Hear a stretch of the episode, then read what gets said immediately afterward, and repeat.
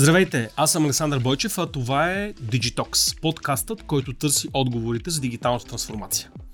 Няма индустрия, която да е по-засегната и по-подлагана по-често на дигитални трансформационни процеси от медийната индустрия. Интернет пръв донесе промяна в нашата индустрия, пръв каза, че съдържанието ще се дистрибутира а, през альтернативен канал, пръв прецени да а, постави под въпрос а, моделите за плащане, пръв а, постави под, под въпрос моделите за рекламиране. Изобщо дигиталната трансформация в медиите донесе много трансформация и много нови неща и нови проявления на медийно а, съдържание и на, на начини за правене на пари. Наш гост днес е Александър Варов, изпълнителен директор на NetInfo, най-голямата българска интернет медийна компания, част от групата на United. United, медиен издател, продуцент и оператор на телевизионни канали на Балканите. България по-популярен през брандовете на нова телевизия. Повода да поканим Александър Варов при нас днес е неговата нова роля в компанията United, за която той ще ни разкаже повече днес и ще поговорим и за други теми. Господин Варов, добре дошли. Само, да, добре дошли. Само така казваш, че искаш да ме разпиташ за V-Box. Всичко ми е ясно, да. Здравейте, много се радвам на поканата. Сашо, очевидно се познаваме от години. Познаваме така. се, абсолютно. Да. Сашо, кажи, Сашо, кажи на Сашо, да. какво стана сега с V-Box? Онлайн да. са видеята. С V-Box ли почваме? Да, на V-Box на нещата са много прости и ясни. Да. А, значи V-Box, а, колко време да му отделя? В смисъл, кажи ми, защото ти знаеш тайминга на подкаста. Колкото ти е Да, колкото, колкото ми е при сърце. Аз, да. защото може часове да говоря за V-Box, но добре, айде Прав по- по-малко. Да. Не знам, кажи ми дали, дали, да. има, дали в стратегията United има необходимост да му отделя да. много време. Не, добре, дай, дай ще му отделим колкото ни дойде. Шегата на страна, V-Box е изключително важна част от съвременната българска култура. В смисъл, нали, като през годините то е, нали, то е преживява много неща, хората са преживяли много неща, харесваме, не харесваме, това няма особено значение значение. А, реалността е, че там се случили ужасно много работи. Самия VBOX е създаден 2006 година. Това е, може би, малко след YouTube. Горе-долу VBOX върви една година след YouTube. Примерно YouTube е създаден 2005, VBOX е създаден 2006. А, Google купуват YouTube 2006, NetInfo купува VBOX 2007. Ма буквално е така, да. А, като ясно, че в началото на тази писта това е българския YouTube. Mm. Да. Сега като обаче много малко хора осъзнават защо е така. Смисъл смисъл, нали, защото на повърхността се виждат тези неща, в, как да кажа, в основите има и други неща. Преди всичко, една от най-големите причини за успеха на, на, на, на V-Box в това време е, първо, че това са към този момент едни доста, как да кажа, локализирани пазари. В смисъл, mm. не само в България, но повече други такива пазари. Локалните брендове са по-силни от а, глобалните. А, нали, включително Yahoo, което към, нали, към този момент продължава да е много силен бренд. А, то не бих казал, че глобален по начин, по който възприемам в момента мета, алфабет и така Да, но втората много забавна причина е хората не си спомнят. Но всъщност в YouTube към този момент имаше много лошо конективити към България. Mm. Тоест, добре звучи и готино да си гледам видеята в YouTube, но към този момент това е едно леко мъчение. Позна... Да. Гледал ли да. си, а, има един а, много популярен руски ютубър, който се казва Юрий Дудь. А, мисля, че не. Който да, в момента да. е обявен, разбира се, за, да. за враг на, на, на народа.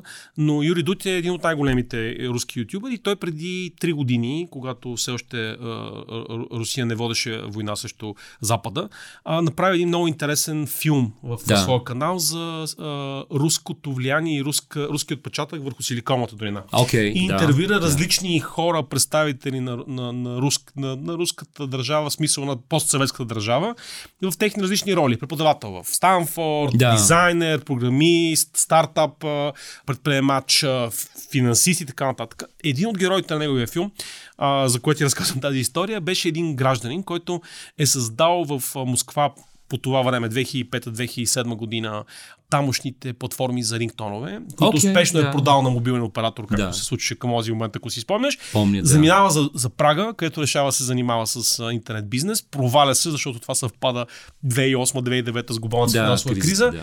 И всъщност това, което, защо ти разказвам тази история, това, което всъщност променя живота му, че той пише едно писмо на, на Google Ирландия, където в този момент се намират офисите на YouTube. Да. Тоест, това е едно много малко звено на току-що придобито нещо, което не е много ясно какво ще го правим, но то май има голяма перспектива. И въпросният Руснак пише един имейл, в който казва, Другари, а, мисля, че имам идея как може да направим YouTube нещо много силно в а, мобилни устройства. И а, всъщност в, в този филм а, ще сложа в бележките на шоуто линк към епизода на Юри Дути. Невероятен епизод, впрочем просто обяснява как той отива в, в Дъблин и, и, и разбира, че в този момент Google идея си нямат а, за какво става въпрос, за мобайл, да. за, а, за видео, т.е. това е нещо, което те са придобили, защото са богати, имат средства. И то расте. И да. то расте, но какво ще го правим не е много ясно и всъщност този човек създава изцяло стратегията за мобилно приложение, Android, в последствие iPhone и така нататък. Под ами, настоящен мултимилионер. Но просто те подкрепям това, което казах, че да, да. хората са забравили, че всъщност имаше голям проблем с, с тези платформи към този момент. Даже не знам да. колко се забави. Голяма част от тези хора, които вече са, как да кажа, економически, социално да. активни и в момента са част от разговора по темата, всъщност към този момент са, да, да, са много млади, но мен ми стана забавно сега като кажа, защото да, това са времената, когато си изкараха пари от рингтонове хора. Това, нали, нали осъзнавате колко смешно звучи в момента, но да, имаше компании, които продаваха рингтонове и тия компании изкараха повече пари от повече дигитални медии. Така беше. А, и факт, WebAG-те тогава, защото те, това, като, ако трябва да сме обективни, това бяха WebAG. Mm. Нали, мобайла не беше фактор, мобайла почна да става фактор постепенно. Видеото беше ад, нали, смисъл, а, окей, 3 мегабайта файл, леле, майко мила, да, това цели 3 мегабайта, да. Но това бяха и много други времена. И, и тогава в... бокс, който всъщност се превръща да. внезапно в отговор ами, на, на, на, това, че мога да кача видеото, нещата, без да го качвам. Паралелно, да. И хората качват видеа. Естествено, да. там се появява това огромно user-generated content, а, нали, като сега, нали, някакво да, да, да, да, да, да то, то е очевидно. Този голяма част от това съдържание е изработено от хората, които го качват, но голяма част от това съдържание е с Айде да бъдем, да, неуточнени авторски права, да.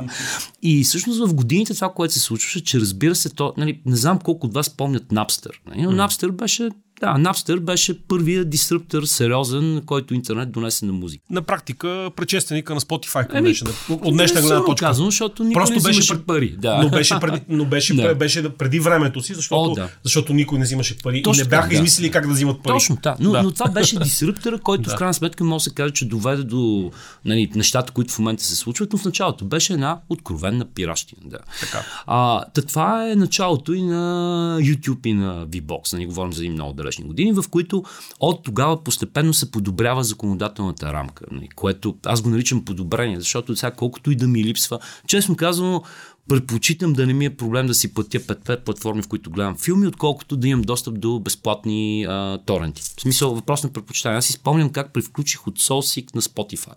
Понеже аз слушам супер много музика и всяка седмица, всеки уикенд, аз два часа събирах, свалях през SoulSeek, после оправях метатаговете на парчетата и в момент бях такъв, фаве, човек, ти, нали, ако го сметнеш това време в часове, нали, ако обърнеш часа...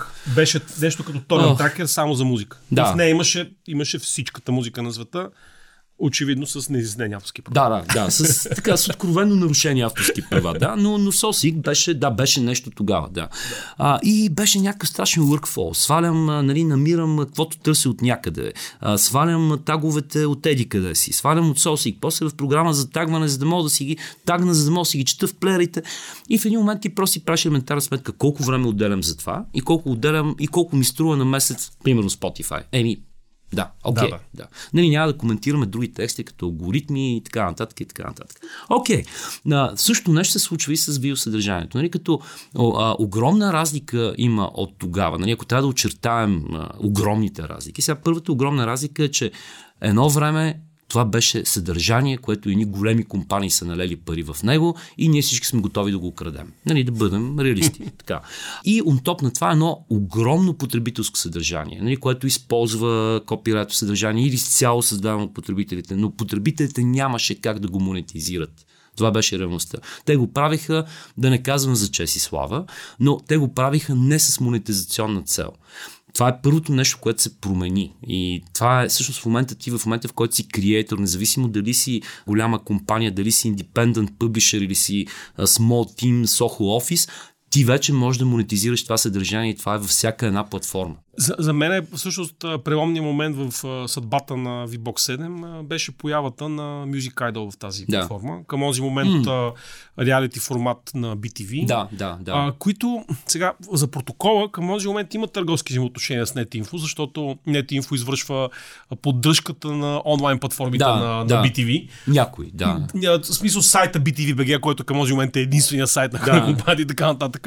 И внезапно се появи видеото. И всъщност това направи и Иван и Андрей това, което те са днес, защото всички гледаха опосумите, както ги нарича Слави Трифонов Да. в този формат. И мисля, че това всъщност направи VBOX това, което е днес. Нали, мястото, ами... което хората знаят, че ще отидат и ще видят а, Значи, много хубаво видео. Хем съм съгласен, хем не съм съгласен, защото с колкото хора говориш, толкова различни истории окей. ще чуеш, което е типично за платформата, за една съвременна платформа. Тя няма универсално джърни. Тя не е, как да кажа, като телевизията, която има един бродка- бродкаст сигнал, който е адаптиран към целевата аудитория. Напротив, всеки намира своето джърни. И в VBOX ти можеш да видиш всичко. Нали, хип-хоп комюнити, много малко underground, което най-вероятно няма нищо. Има естествено и чалгата. Имаш абсолютно всяко нещо, което може да се ти хрумне. На практика конфликтни комюнитита, които съществуваха в една платформа. И харесва ни или не, много хора са тръгнали там под една или друга форма, дали като консуматори, дали като креатори. И второто нещо, харесва ни или не, това е минало. Но та, и то е началото на, много отдавна. На началото на тази година в DFBG един потребител каза да. току-що ви бокс Да. изтри всичките ми видеа. Да. И днеска видях с- пак в DFBG друг потребител казва, всичко обратно е онлайн. Да. Значи, нищо не сме изтрили. А, Окей. Видеята в VBOX, нали, като изключим нашите, разбира, защото има и такива, те са видеа на потребителите. Независимо правата. Не, от гледна точка на лични данни, това са лични данни, качени от потребител. Ние не знаем какви права имат те. Но в момента, в който един потребител ги е качил, те са, това е негово. А варианта вече да не е негово, негово е така да получим така наречените take down notices, нали, което е практика от години, в които реалния, окей, не реалния, но компанията, която да, има тези права, го доказва пред нас и ние сваляме видата. Сега, като тази практика, тя е от години, това е стария режим, в който праводържателите имаха, те си говориха с нас непрекъснато и когато нещо намерят, ни пишат и ние го сваляме. Нали, Сега, като има и втори режим, имаше и такъв технологичен режим, така наречен fingerprinting, mm. той който продължава да работи, в който компании си качват съдържанието при нас само и само за да бъде разпознавано тяхното съдържание, което е качено от друг потребител, за да бъде съответно по тяхна воля блокирано или монетизирано. Да. Сега, като всичките тия технологии, ние сме фолуари. Значи специално фингърпринтинг и така нататък. Това са неща, които YouTube направиха. VBOX до голяма степен следваше YouTube в годините, а, въвеждайки примерно 2014 година, не примерно, конкретно 2014 година, т.е. 8 години по-късно. След създаването си и може би една или две години след YouTube, а, партньорска програма, която позволяваше на създателите на съдържание да го монетизират при нас на RevShare. Така, да ние си следвахме YouTube, но има все пак някакви промени. Първата промяна е, че това е глобална платформа. А, например, към някакъв момент ние имахме договорни абсолютно цялата музика, в кавички абсолютно цялата музика, на ниво а, мейджор, големи мейджори, на ниво някои местни лейбъли, нали, включително поп-фолк компаниите бяха и всичко това беше легално в VBOX. Но, окей, супер, обаче има едни още огромно количество индепендент лейбъли, каквото ти хрумне, които никога няма да стигнат до българския пазар, до българската видеоплатформа VBOX. Да, и ние колкото и да инвестирахме в тази посока около две години, в един момент ние приехме факта. Не, тази битка е загубена за нас. Окей, отказахме се от музиката. Това ти говоря за, примерно, окей, ние сме го стартирали 2014, въпреки че за музика може би малко по-рано сме плащали mm. и сме плащали до 2018, нали, mm. като това вече последните, нали, последните минимални гаранции и така нататък. По аналогичен начин сме подходили, примерно, към влогари, но реалността е такава, каквато е. Ние не можем да се борим с глобална платформа, която генерира много по-голям интерес, която расте експоненциално, ако трябва да сме обективни да. и така нататък. Ние загубихме тази битка и това е много, много отдавна. Да. Okay. Говоря ти, може би 2015, не, окей, 2015, не, но 2016-2017 беше. 2016 вече беше ясно, че сме го загубили. Изяснихме казуса. Да. Сега, Скъпи зрители, само, че да ти работи. отговоря, да ти отговоря на, на въпроса, все пак. Видеята са там, Те са собственост на потребителите, ние не можем да ги изтрием. Ние можем да ги изтрием, ако те не си ползват акаунта в продължение на няколко години, съгласно закона за защита на личните данни, едва тогава можем. Междувременно, всеки, който каквото и да е качил и влезе в платформата, ще си го намери, може да си го изтегли, може да си го прави каквото иска и в рамките на един месец само. Освен това, тези видеа ще бъдат публични.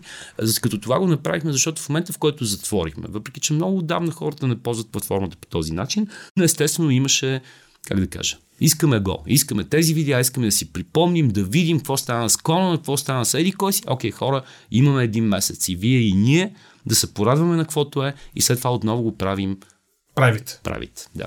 Да, всъщност, мисля си, че тази реакция по-скоро е а, реакцията не е обект на нашия подкаст, Да. защото тя е Да, социална. тя е нормална. Тя Да. е реакцията, в която всъщност хората в България, каквото им се случи, което е свързано с някаква генерална промяна на нещо, реагират много остро, защото те има, има остър дефицит на доверие в каквото и да било. Да. И щом а, доставчика ми на видео, от, когато Да. бях малък, VBOX ми маха видеята, и тези ли ми махнаха нещото от Да, живота да, ми. Нали? да, да, Но да. това не е обект на нашия Да, подкаст. окей, Ние, да, да. ние се занимаваме с дигиталния бизнес. Добре. А, от началото на годината ти имаш нова роля, нова шапка. Да. А, в групата на United а, ще отговаряш за така нареченото звено DART. Да, Digital, Advertising Revenue Team. Да, Digital Digital, Advertising Revenue 40 Team. е уебсайта и с много други неща, предполагам, които Да. предстоят. Ами, значи, виж, а, United Media, която е част от United Group, а, реално компанията е най-голям медиен телко оператор в а, Окей. Централно Южно. Да, ма, ние се шегуваме с тях, че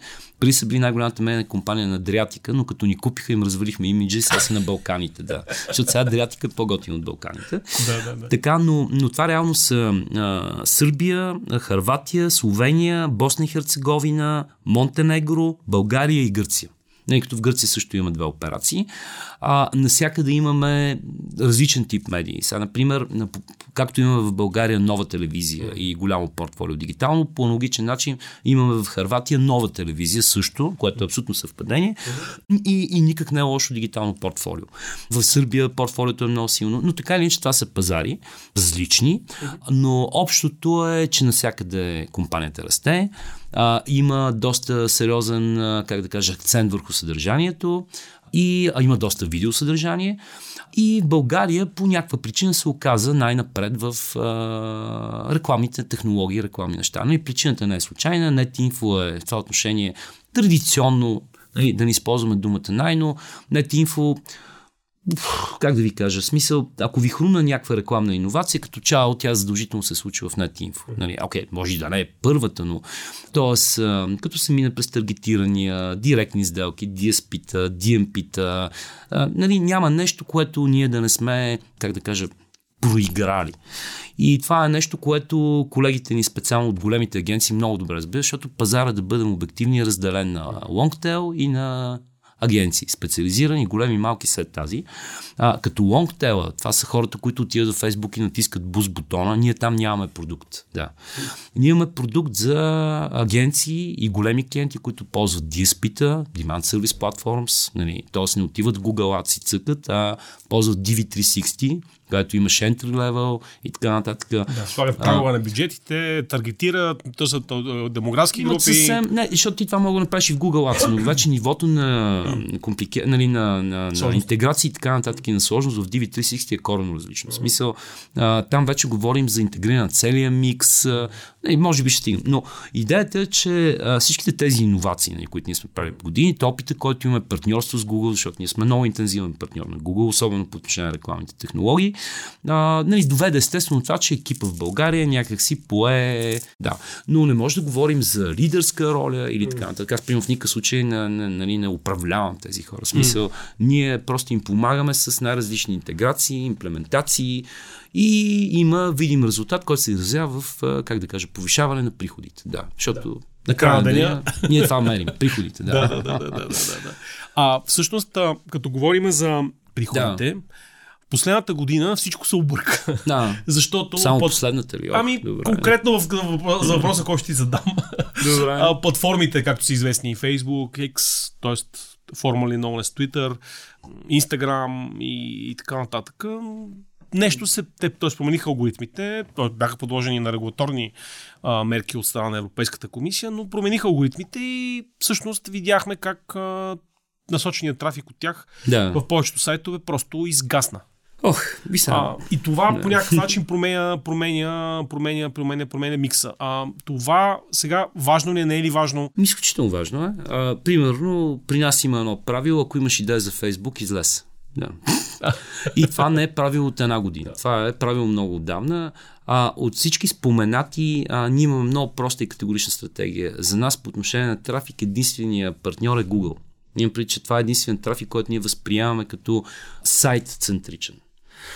Нали, като казвам сайт-центричен, това е единствен трафик, който ти подпомага да развиеш бренда, нали, имам пред като сайт, да, да развиеш усиджа.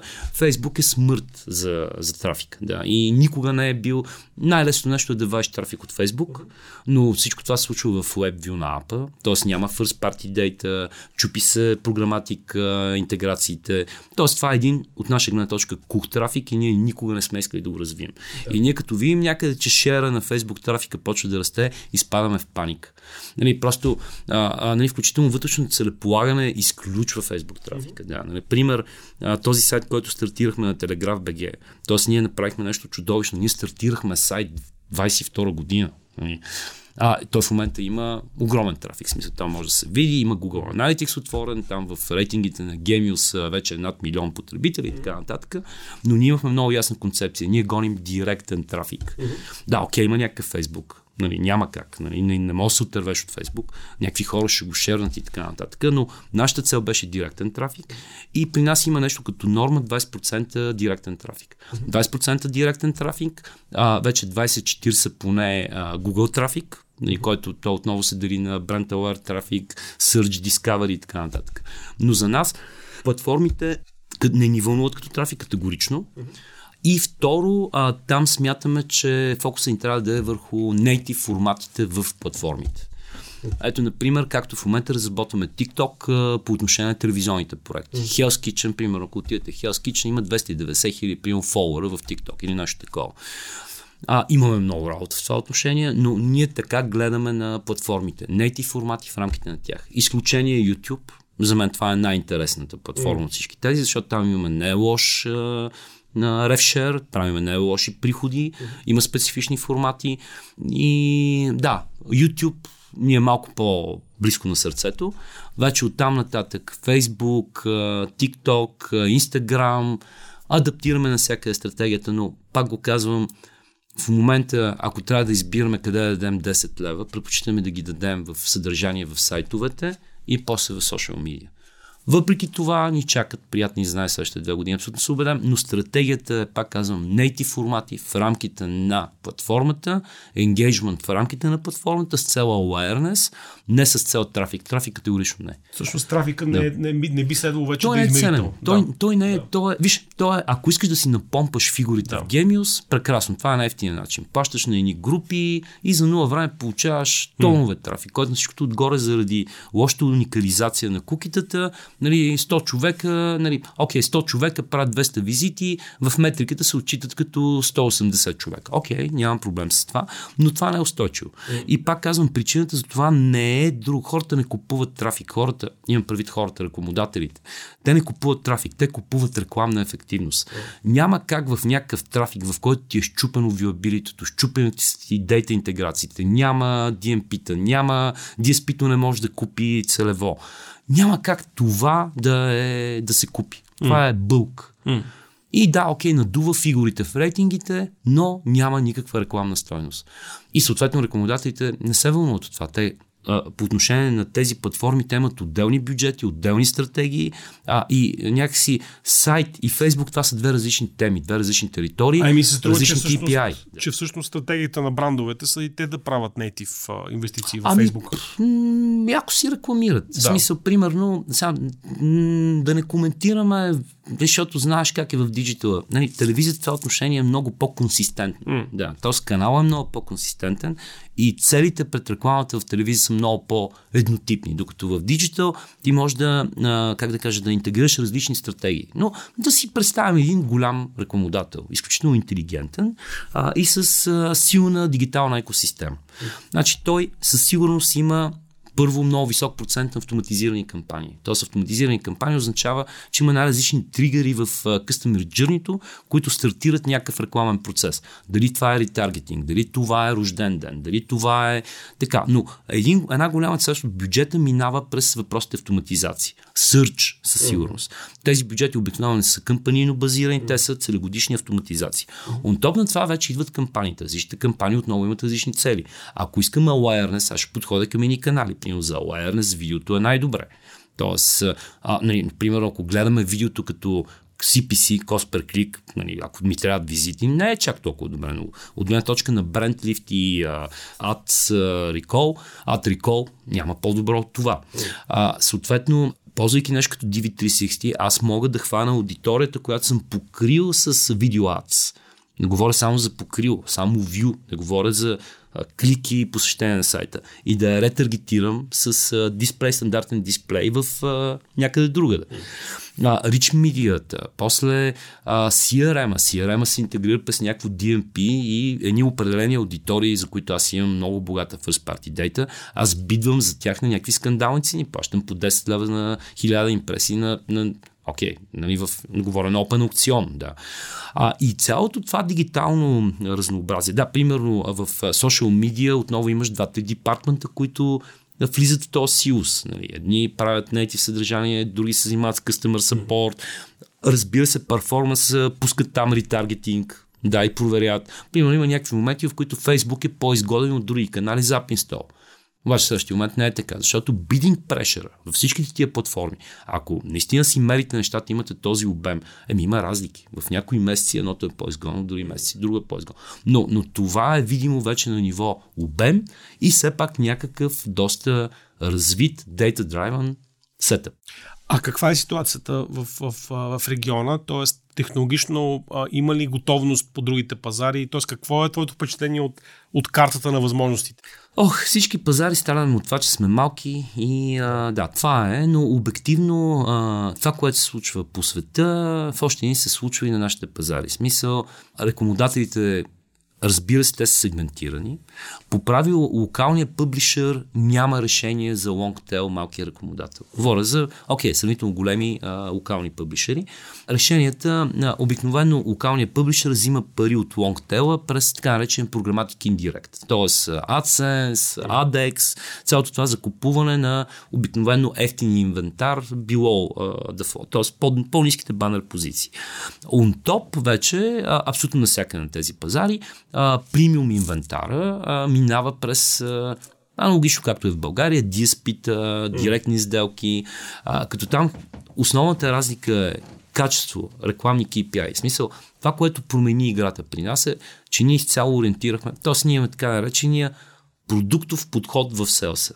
Селс продукти. Тоест, селс продукт е продукт точно както е B2C продукт. Тоест, за всеки продукт ние имаме много ясно USP. Да, това плюса му е Хикс, имаме много ясен таргет, има много ясен KPI. Например, сега за стандартния банер 300 на 600, най-важният KPI е viewability.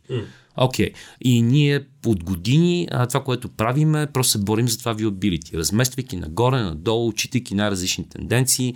Нали, банерите обикалят по сайта. Нали, не е просто номер да го лепнеш. и не е номер да е една отгоре. Примерно, ако сложиш 300 на 250 в главата на сайта, viability е по-низко, отколкото 300 на 250 след първи или втори абзац. Включително кой е абзаца, дали е първи или е третия, отново е въпрос на експерименти, нагоре-надолу. Но ето този подход реално прави продуктът ти добър. Като този подход от другата страна се оценява по два начина. Един път диспито на големия клиент, който мери през цялото време какъв е перформанс на всеки канал. На всеки канал. И като там едното разбира се е viewability, второто е някаква форма на engagement, имам предвид клик, в още случай CTR, и трето разбира се все пак доставената цена за 1000 потребителя, не за CPM. Защото аз мога да имам много нисък CPM с огромно frequency, също малко бен потребители, да. което е много типична ситуация, да речем за classified сайтове. Uh-huh. Но в медиа обикновено има някакъв баланс между CPM и Reach, т.е. доколко потребители ще стигнат при този CPM. И, а, и второто, разбира се, е платформите за автоматизирано закупуване, т.е. така наречен индирект. Това са най-различни от Google AdSense, т.е. това на практика е лонгтейла и ретаргетинга на e-commerce. Еми за тях отново viewability engagement, разбираш ли? Двата индикатора са ни и същи. Само, че в първата група играят и някакви допълнителни фактори. Бренд сейфти. Бренд сейфти на много хора ми звучи като някаква абстракция. Да, публишър трябва да осигури бренд сейфти. Какво означава това? А, съдържанието да отговаря на някакви критерии. Да, ми пример да. е а, ако има проблем с а, топлата вода в София, да. да не ми се вижда банера да. на новината, че има да, проблем с топлата да, вода в София. Да, да. окей, okay, но адекватен пример. Сега въпросът е как се мери бренд сейфти. Бренд сейфти се мери от third party validation сервиси, като млад интернет адвертайзинг, интерактив адвертайзинг сервиси и така нататък. И това е автоматизиран процес. В смисъл, те правят оценка на ключовите думи, на контекста и то е доста комплексен процес. От наша страна, разбира се, пък седи стремежа да им осигурим бренд сейфти контент. Тоест, има много кампании, които са таргетирани към бренд сейф плейсменти и други, които защото на non-brand safe контента работи страхотно. Примерно, той работи страхотно за e-commerce. Има, примерно, да си представим един застраховател. Да, еми, някакси нали, да чета за релаксиращи хора в това и да ми продаваш за страховки не е много убедително. Да. Тоест, бренд сейфтито не е мания. Бренд сейфтито е изискване на определени рекомендатели. И в един момент на теб ти трябва доста адекватен, как да кажа, адтех, защото ние му викаме така, адтех сетъп, който да може да дистрибутира инвентара според нуждите. Примерно, аз нямам проблем с бренд сейфти инвентара. Защото много публишери казват, да, ама какво е това? Сега с това бренд сейфти, при нас новините са такова, ние не можем да осигурим бренд сейфти. Да, бе, хора, най-вероятно можете. Просто трябва да може да таргетирате точно този инвентар, който е за бренд сейфти рекомодателите и този, който не е за бренд сейфти. Да. Е, това е всичките, реално това е технологии, технологии, технологии, непрекъснати, технологични, които съответно имат ефект върху workflow, Например, редакторите, да наречем, маркират типа на съдържанието. Тоест, има така наречената Dirty Dozen и 12-те елемента на non-brand safe content. А, и това се маркира. Да, може естествено да рънем. Тоест, през ниво на, на система за публикуване, предварително да подадеш Еми, на, да, да, да, изпитваш да, информация, да, кое съдържание няма не, не, да бъде. Ние по-скоро го правим за нас, okay. защото DSP в още случаи само си прави оценка, но ние го правим, когато правим директни сделки заключваме такъв инвентар. Да, защото има такива хипотези. Достатъчно да таргетираш по категория. Еми не е вярно. Категория времето има а, дизастър. нали, това не е бренд сейф. Нали, категория звезди има умрели хора. Нали, умират и звезди. Отново да. не е бренд сейф. Трябва ти друг инструмент. Разбира се, може да пърнеш някакъв artificial intelligence, който да го оценява. Абсолютно излишно. В смисъл, като сметнеш времето, което редакторите, защото това е абсолютно, как да ти кажа, не, не е и секунда, да, в което да. това се случва, но а, като аз това го казвам. Значи, примерно, послута таксиномия на, на YAP. Сори, ние му викаме на български YAP, то правилно е AIB. Не мога. Да. YAP ще като, бъде, като да. Wi-Fi. Да. да. Wi-Fi и Wi-Fi и YAP. Да. да. Но а, послутата таксиномия отново, тя, тя не адресира а, бренд сейфти проблема. Бренд сейфти проблема трябва да го адресираш с някакви технологични решения, с редакторски решения mm. и така нататък. Ясно.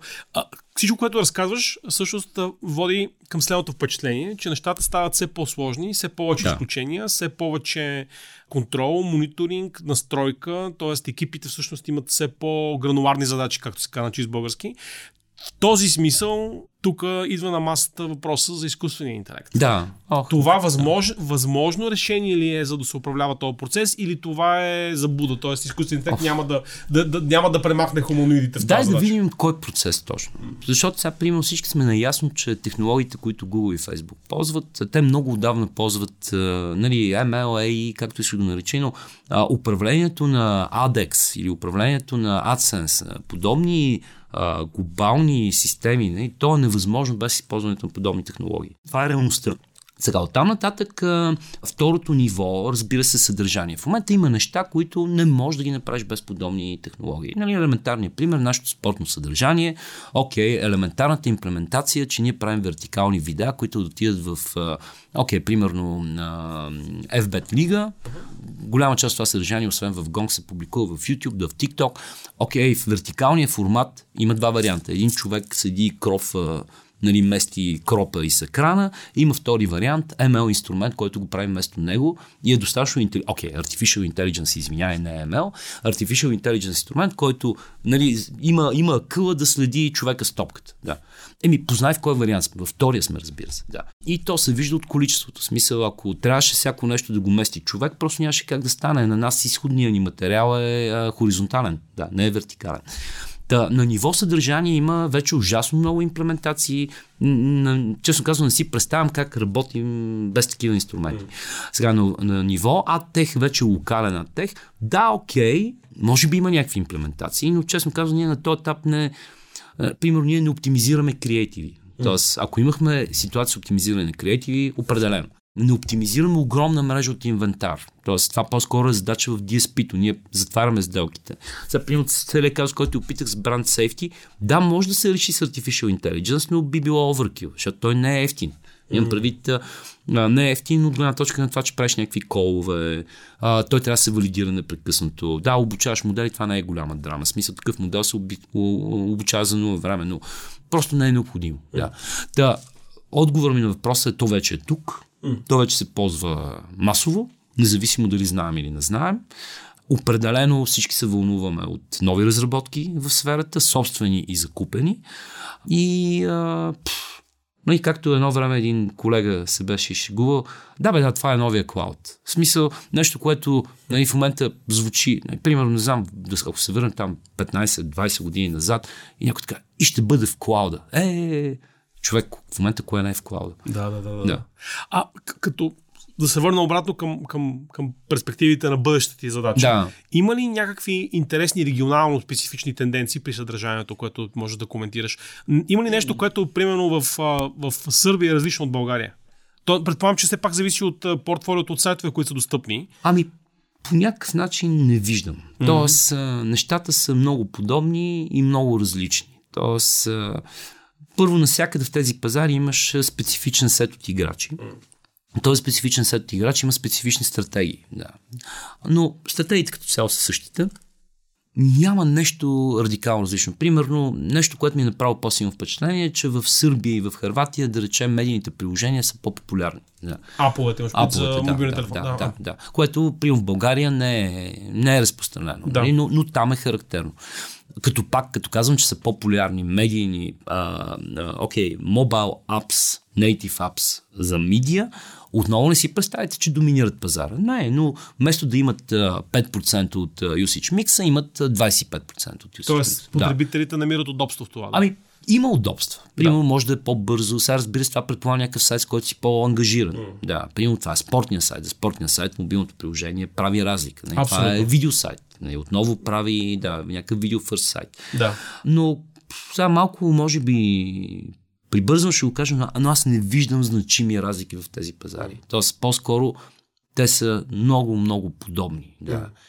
А по отношение на, на достъпа, т.е ще ти задам този въпрос, тъй като Икономедия, е, към която е част Digitalk, е на текущо единственият играч на българския пазар, който инвестира систематични усилия в разработването на, на достъп чрез абонамент до съдържание. Да, платено съдържание, subscription да. модели. Да, да. Да, да. А това каква перспектива в региона спрямо. Тоест, а, примерно, вие имате ли, имате да. ли, вие също имате такива, такива продукти, макар че по-косвено, заради, тъй като те минават по-скоро през абонамента за, за телевизионно съдържание. Да, ние. По-посредствено ами... е през дистрибуцията, през мрежите за кабелните оператори. Да, да. да. Ами не, сега имаме ги диджитал, но, да. но отново те са свързани с, с някаква да. лицензия, с спорт. Uh-huh. Защото при нас subscription продукти са изцяло седба. Да, и ние правим там доста приятни да, резултати.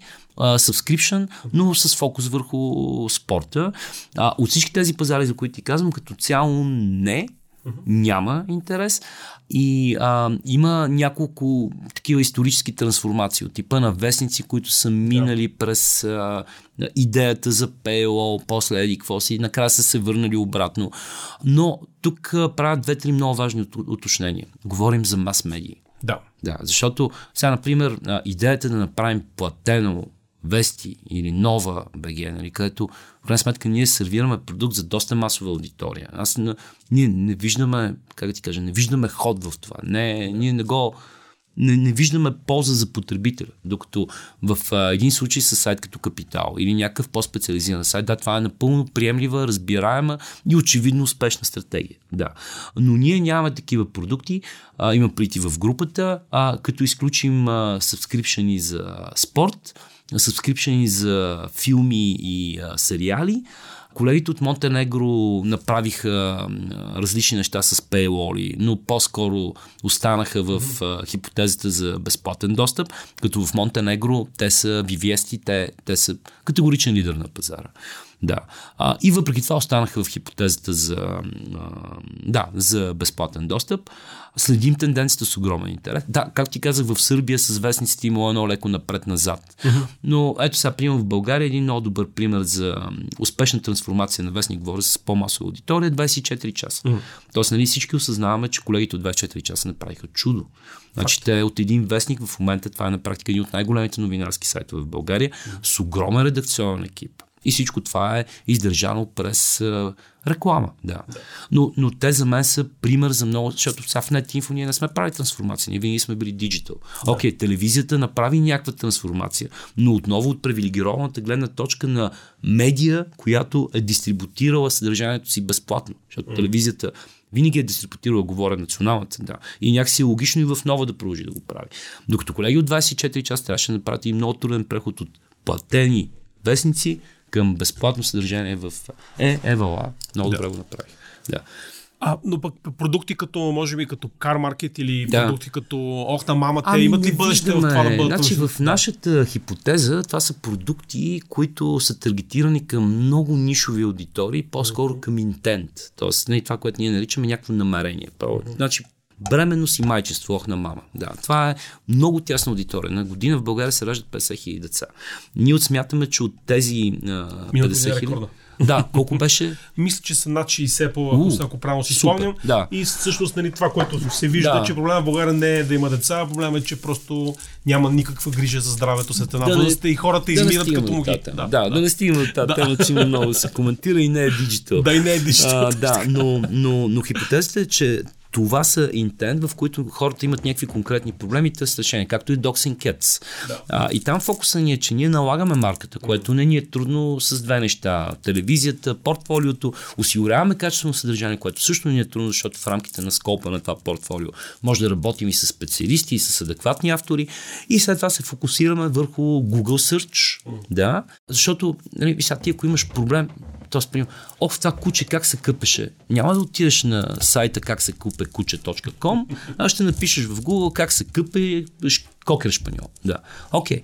Okay. и а, начинът по който схемата работи за нас е много проста. Значи изградените брендове, съответно енгейджмента, пост-клик енгейджмента, който Google вижда след Search Result, да, води до това, че нашите сайтове са много добре позиционирани в uh, Search Results а, и, и затова няма причина да го направим тема. Аз, аз не мисля, че ние можем да предложим на тези хора, как да ти кажа, Добавеното съдържание, за да, този добавеното, да, да, да, да. Няма, там не виждаме такава перспектива. Окей, okay, спорта да. ще, ще, ще е зоната. Спорта е много скъпо нещо. Спорта да. е много скъпо нещо. Имам предвид, а, не, не казвам спорта е нещо, за което хората са готови да платят. Не, това е очевидно. Проблема е, че спорта е скъпо нещо и за медията. Да. да. Какво предстои 24-та година? Можеш ли да направиш една кратка прогноза? Така. 24-та е много особена година. Да, защото а, всички очакваме въпросното махане на търт парти кукитата. Да.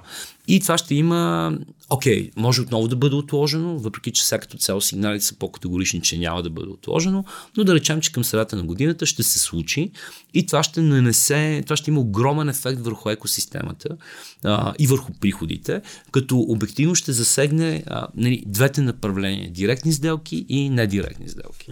При директните сделки, голяма част от директните сделки се изпълняват при използването на някаква first party data, най-често от страна на клиента, дали е CRM, дейта, дали е ретаргетинг дейта. А, съответно, голяма част от тези бюджети ще бъдат провокирани от неспособност да, да се таргетира по тази first party data. И а, върху индирект ревенюто, т.е. не всички тези пари, които купу, получаваме ние и другите публишери, без да познавам рекламодателите, не, ако трябва да сме честни, около 70% от тях са ретаргетинг на електронните магазини. Това е ретаргетинг на електронните магазини, може би 70% от тези пари. Това също би трябвало да бъде ударено никой не знае как ще, какво то ще се случи. Факт е, ние сме направили абсолютно всички в момента валидни имплементации. Имаме PPIDs, PPS, какво ти хрумне. Включително имаме някакви много къстъм възможни само между нас, нали, понеже имаме по-специфични ресурси, интеграции с а, компании като Critel, RTB House и прочее. Но никой не знае какво ще се случи. При всички положения в нашите пианели има предвиден дроп Специално. То ще падне трафик, от като ще... Не, трафика не. Ще а, паднат приходите приход, от директна, индиректна, индиректна реклама. Аха, да. да, просто цялото така. перо просто ще изчезне. Да. Ами не, няма да изчезне. Ние Само очакваме 50% спад в част от месеците. Да. Дано да не сме прави. Но Дано това да нещо, всъщност, как ще го, ще го лекувате? Ще карате потребителите да се логват по сайта? Не, не, не, не, това не е лечение. В смисъл, аз да ги карам да се логват, те трябва да имат някакво, някакво валю. Каква, каква ти е стоиността да се логнеш в, примерно казвам, в Вестибей? Искаш да коментираш? Не. Никой не иска да коментира. Окей, не никой, но поне... Да. Не на ВестиБГ. Ние не, не, не, не, не, не, не разчитаме на това. В смисъл, да, Google по този начин ще успее да създадат някакъв обем, нали, но то е крос-сайт. Тоест, нали, много малки проценти от хора логнат и на много сайтове. Аз честно казвам, очаквам, че част от парите все пак ще се завъртят в Google екосистема. Абе, Както казах, планирали сме един дроп. Да. На, пак казвам, на индиректните приходи. Да. Като можем да се окажем тотално неправи. Може а, в този момент а, активните конвършен ориентирани, т.е. перформанс ориентирани ръководатели, просто започнат да стрелят с голям обем в тъмното и да получат даже и по-добър резултат, отколкото при таргетиран стрет парти куки. Възможно. Ние сме планирали дроп. Сещам да. се един такъв въпрос, понеже според мен няма достатъчно актуална статистика за проникването на интернет в България. Последните данни, които си спомням, са около 70%. Според да. теб това е, е релевантно ли още или, или вече, вече гониме средна, Централна Европа с 85%? Честно да ти кажа, никой не съм ги гледал тия. Тоест последните да. 5-6 години сигурно не съм ги гледал. А... С колко е интернет населението на страната, защото преди беше около 4 ами, милиона, а сега колко? То зависи кой гледаш. Да. Примерно Gemius ползват националната стати... национална И тогава са 4 милиона при Да, и мисля, че го водят около да. 4200. Да. 4200, а, но а, нас повече ни вълнува, окей, това е, нали, ако кажа това е the, the big picture. The big picture е, че който трябва да ползва интернет, ползва интернет и че всяка година пенетрацията расте с 5-6%, което го пънеш, като го пънеш са точно леки ръстове при възрастните, защото факта е, че да. нали, нали, скоро няма да има възрастни, които не ползват. Да, да, да. да. А, и не, има при леки ръстове от нови хора, които не са ползвани. Но да, да, смисъл, ние, е ние просто сменяме да, да глупи да. с теб, защото се качваме е, нагоре. Това, да. ние растем, да, в възрастовата иерархия, да. А, и разбира се, добавяш а, родените, нали, които коментирахме, окей, okay, между 50 и 60 хиляди, да. Окей, okay, това е. Нас много повече ни вълнува от тези хора енгейджмента, т.е. как се разпределя тяхната медийна консумация и какъв енгейджмент изваждаме ние от тези хора. В този смисъл, наистина не знам. Може би, значи спомена ми е, че расте около 5% на, на година пенетрацията и да, числото, което сме приели е 4200 на Национален статистически институт, съответно използвано от Gemius. Okay, да. okay. Но... Значи по-скоро да, окей, okay, разбрах. Значи седим си на около 70-75%. Да. Според мен пенетрацията е абсолютно аналогична на развитите страни. Тоест не мисля, че пенетрацията вече е някакъв фактор на цивилизованост, mm. изостаналост или да. да, поне в Европа. Не. А по отношение на, на ситуацията с а, фалшиви новини. Да. Тоест това тъй като идват много избори. Не само mm, в Европа, изборите в Штатите.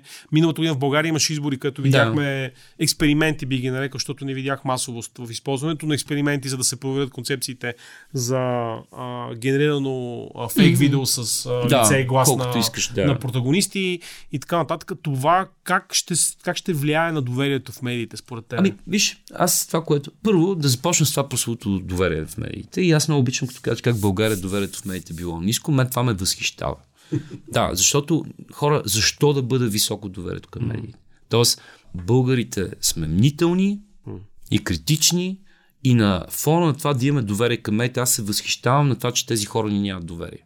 И предпочитам точно такъв пазар, в който във всеки един момент доверието към нас е под въпрос.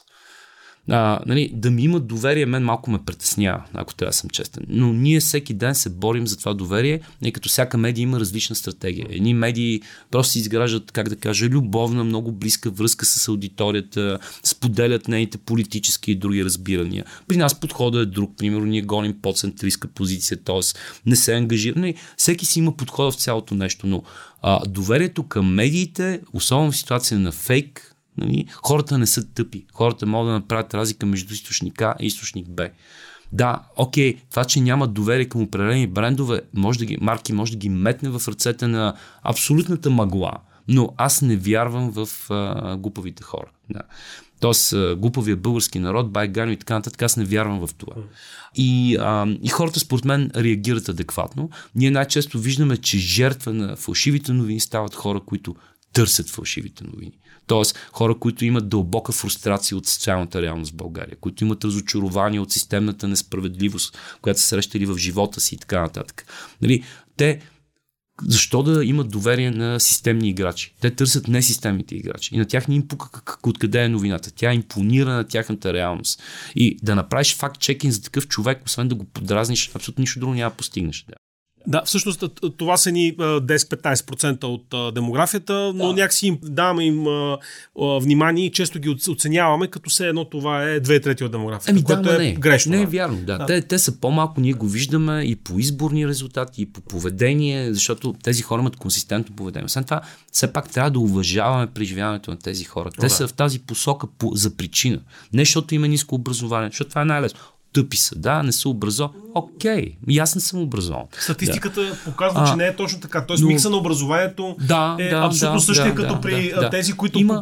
би, бих, нямат, да. нямат социален натиск, т.е. не са по някаква причина декласирани материално. Фрустрирани, фрустрирани да. от прехода а, отличници, вишисти. Да, да, Абсолютно да. същата а, експозиция към фалшиви новини.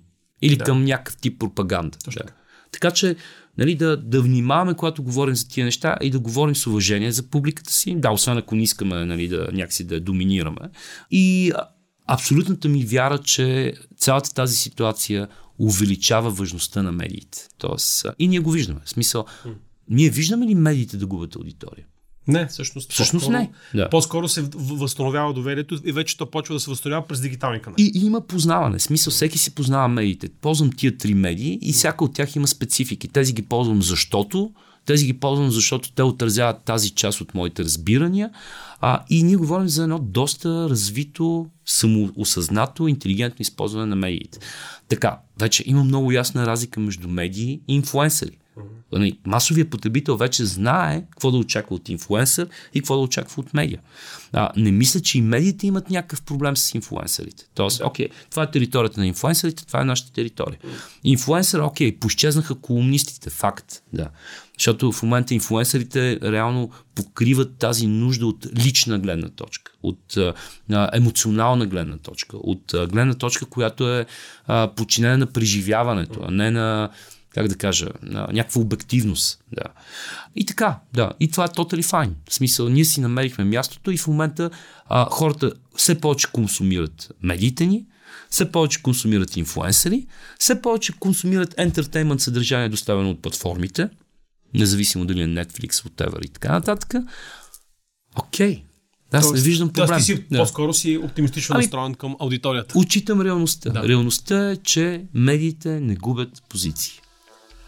Благодаря ти, Сашо, за този разговор. А, на вас с огромно уважение благодарим, че бяхте с нас и днес. Харесайте това видео, запишете се за нашия канал а, Digitalk в, в YouTube. А, споделете с приятели а, това, което днес с Сашо Варов обсъдихме. Там гледам, да, там гледам. Благодарим ви и до следващия път.